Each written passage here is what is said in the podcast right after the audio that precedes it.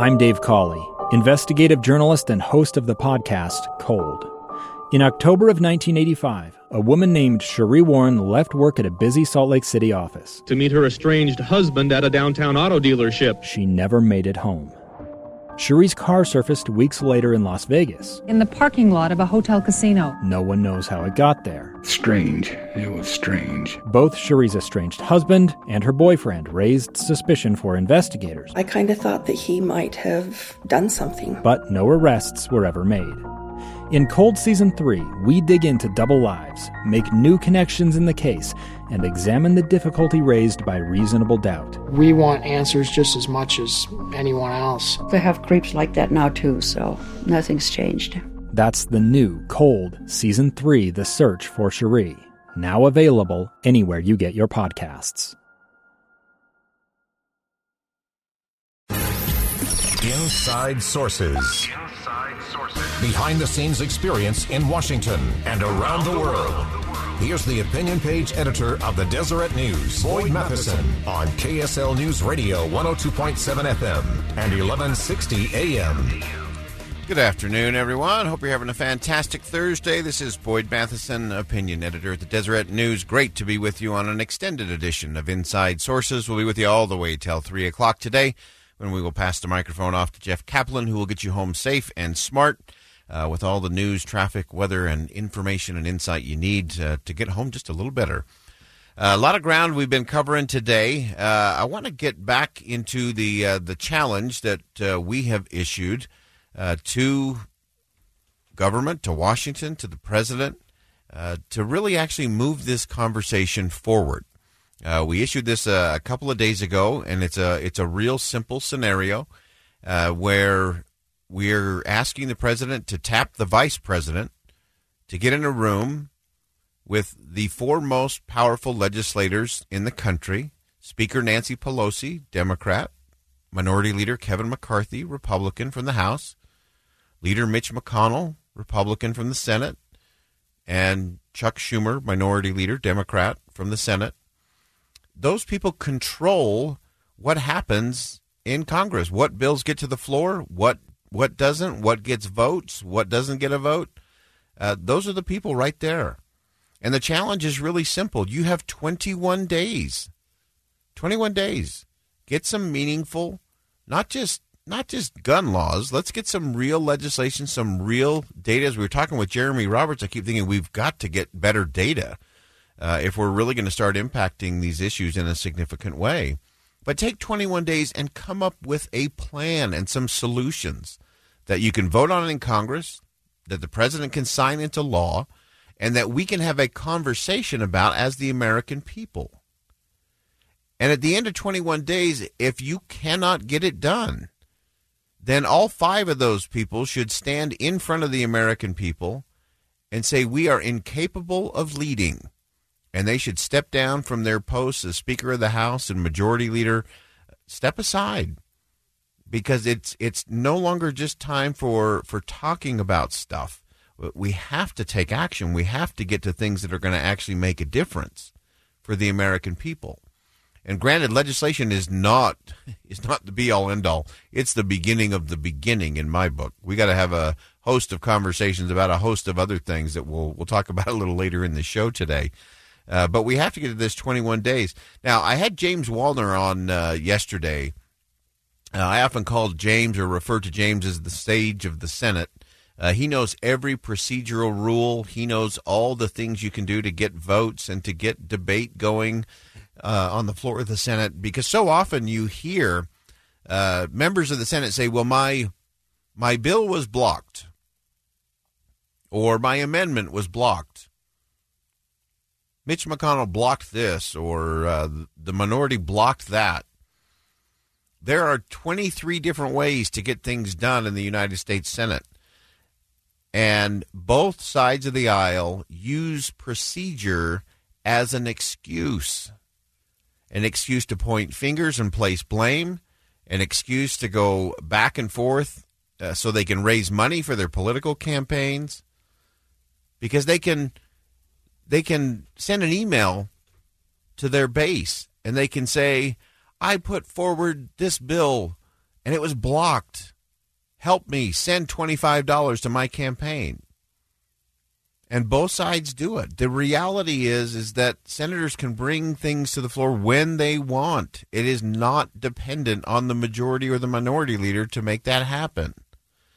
But we've started to accept that because we hear it over and over and over and over again. And so there is a way to do it. Uh, one of the things that shocked me most, I I remember the first day I was chief of staff, I went with the senator to the floor of the Senate. He was going to give a speech, and we walked in, and the only human beings in the Senate were those that had to be there, and the security people, and the Senate pages, who were all sitting on the steps, very bored. And Senator Lee got up and gave a what I thought was a brilliant speech because I helped work on it to no one. Most of the speeches that you hear from the floor of the United States Senate and uh, also from the House are given to empty chambers. Nobody's nobody's even there. And a lot of these speeches ended up being just so they could post it to social media so they could use it for fundraising, so they could send it out to their constituents and say, "Look, look, I gave an important speech."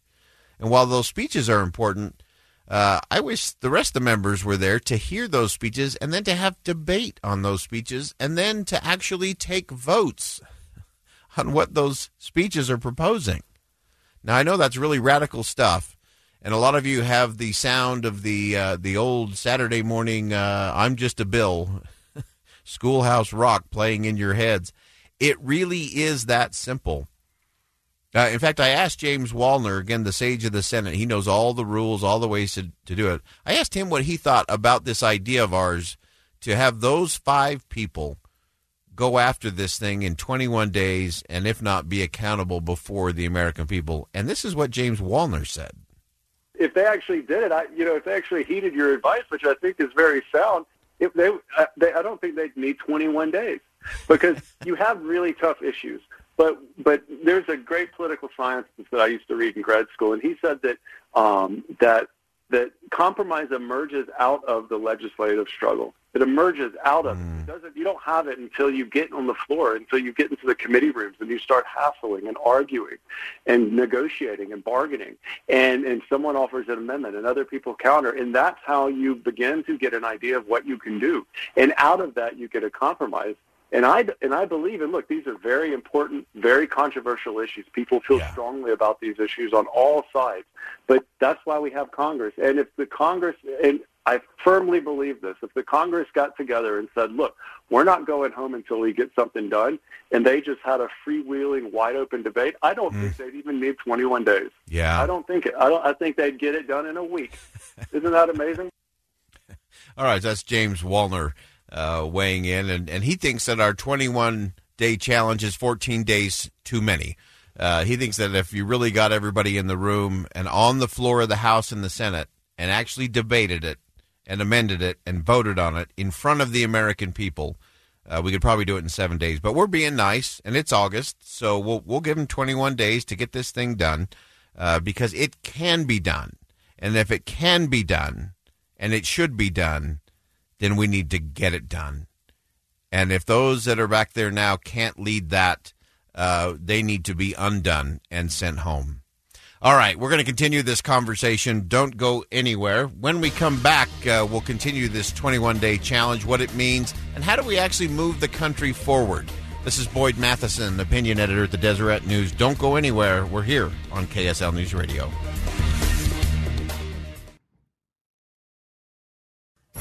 Inside Sources with Boyd Matheson on KSL News Radio. Welcome back, everyone. Hope you're having a fantastic Thursday. I am Boyd Matheson, opinion editor at the Deseret News. Great to be with you on the extended edition of Inside Sources. And we're going to continue uh, talking about this challenge that we've thrown out 21 days uh, for lawmakers to really get it together. Uh, but of course, it is impossible I have found for Congress to get something done if they're not there.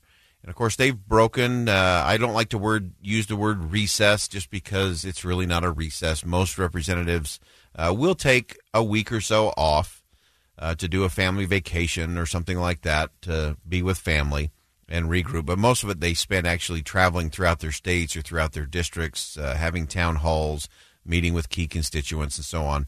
Uh, so it, it's rarely really a recess. Uh, people like to call it that, I think, because it's easier to poke at. But uh, I know as a chief of staff, I would cringe every time I heard the word recess because it's really not a recess. It's just working in a different place. You're working in the home state uh, or in the home district there. Uh, but it is time for Congress to get back to Washington and to actually address these things. And so, as we've been talking about it, again, a, a, real simple challenge get the right people in the room, and it has to be the leaders. No blue ribbon panels, no gang of eight, just the leaders of both parties two from the House, two from the Senate, and the vice president. And they need to hash some things out to get it started uh, so that we can actually have a vote. We can have something the president can sign so we can get some things that will at least signal to the American people that we're paying attention and we're going to start taking some action. And then they also need to further the discussion that this is not going to just be legislated out of Washington and start the discussions around a host of other issues, societal issues that we we need to talk about it. They're they're uncomfortable conversations, but they need to be had. And some of them may result in legislation in Washington. A lot of them should be into re- uh, legislation in the states, and many, many, many more of them are going to take place in our neighborhoods, in our communities, and in our homes and in our families. Uh, that's where we got to get to. So it, it's only been a few days since uh, the twin massacres took place in El Paso and in Dayton, Ohio. And so, there's one thing that I know is clear. There's there's a lot of uncertainty and there's still a lot of unknowns to be sure. Uh, the one thing we do know for sure is that way too many politicians across the political spectrum are trying to use these tragedies to their advantage. They're pointing fingers, they're placing blame, and yet they seem unwilling to actually gain uh, engage in the hard work and heavy lifting that will get us forward movement, not just motion, but forward movement in solving some of these problems. So while the clock's ticking, lawmakers are gone. and they're really content to just lob verbal assaults at each other from far away. But the House and the Senate are not in session, and the president seems to be content with some speeches, some comments, and some tweets uh, rather than using some clout to to pressure lawmakers into action. I mean, let's be honest. Washington D.C. today is a ghost town. Nobody's there, and that's that's just unacceptable. To me, that's a failure of leadership. It's actually a failure of representative government. Now, the thing that is important for all of us to keep in mind, this and this is always a critical one to me, is we have to remember politicians rarely lead. They almost never lead. It's community, it's culture, it's individual citizens that lead, and then the politicians follow. Uh, they may be better at running to the front of a parade than any group of people on the planet. They see the parade marching by and they'll race to the front of it. And guess what? As long as it's we the people driving that parade, I don't care. if they want to take credit, if they want to use it to keep an eye, that's fine. But let's drive it. And so we do need to remember that. Uh, we, we can't just sit around and point fingers and, and place blame. And the interesting thing is that even before the shootings, uh, all the all the polls, all the public comment was that the American people support stronger background checks. Uh, we talked with Jeremy Roberts. Everybody agrees. Nobody really expects that to change things in terms of mass shootings. But if it saves someone from a suicide, if it prevents uh, domestic violence, which is something that is grossly neglected in all of this conversation, I really appreciated Jeremy Roberts bringing that up today. That again, a lot of the the gun deaths, uh, even here in the state of Utah, eighty five percent of gun deaths are suicides, and the vast majority of the remaining are domestic disputes. And so people are in favor of things. Let, us make sure we're getting data and let's let's do the hard work and heavy lifting together. Let's get some great science. Let's get some great data. Let's get some great legislation and let's let's move forward. So while people are, are in favor of that, we, we got to push it and we have to push the politicians to get there. And as I said, not every one of these proposed solutions would ha- could or would have necessarily impact on a mass shooting situation. But when the public sentiment says, "Hey, we we can look at a lot of approaches, we can have conversations about a lot of different things that are going to impact this." But we have to engage in the in the conversation whether it's politically palatable or not. So, as I said before, on Monday, we called for the president to convene top legislators, House Speaker Nancy Pelosi, House Minority Leader Kevin McCarthy, Senate Majority Leader Mitch McConnell, and Senate Minority Leader uh, Chuck Schumer, and put the vice president in charge of the group. 21 days, go at it. And they can hammer it out those five people could get to a solution that could be voted on and passed in both houses, signed by the president, and move forward. But yet, as of Thursday, here we are. It's Thursday. We are nearly a week into this mess. And here's all we know that's taken place Nancy Pelosi has resisted calls to reconvene the House, says she's kind of open to it now.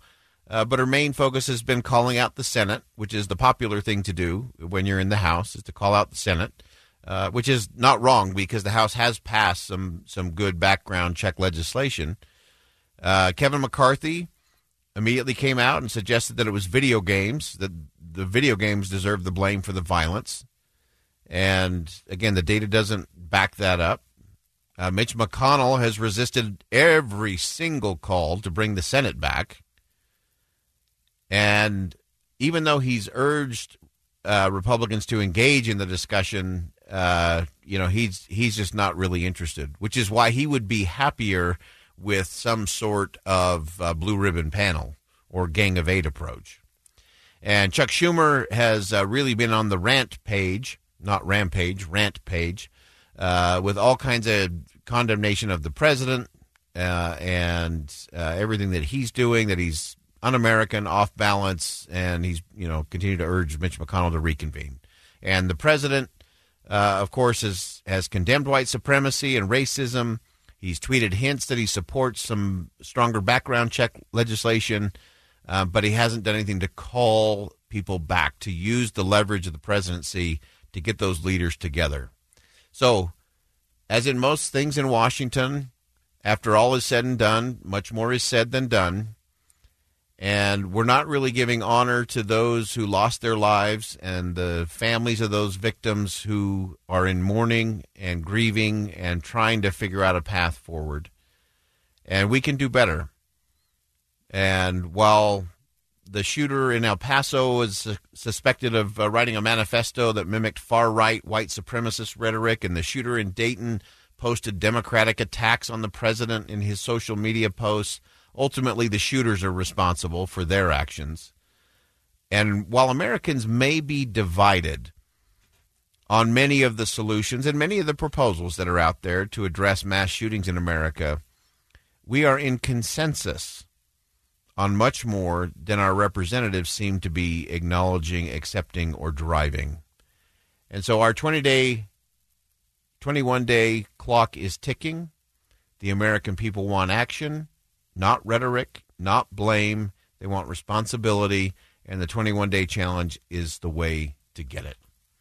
All right, it is time to step aside. I'm Boyd Matheson, opinion editor at the Deseret News. We're here on Inside Sources. Don't go anywhere. We're going to talk about how this divisiveness plays out in college football. KSL's Dave McCann will join us next. Don't go anywhere. We're here on KSL News Radio.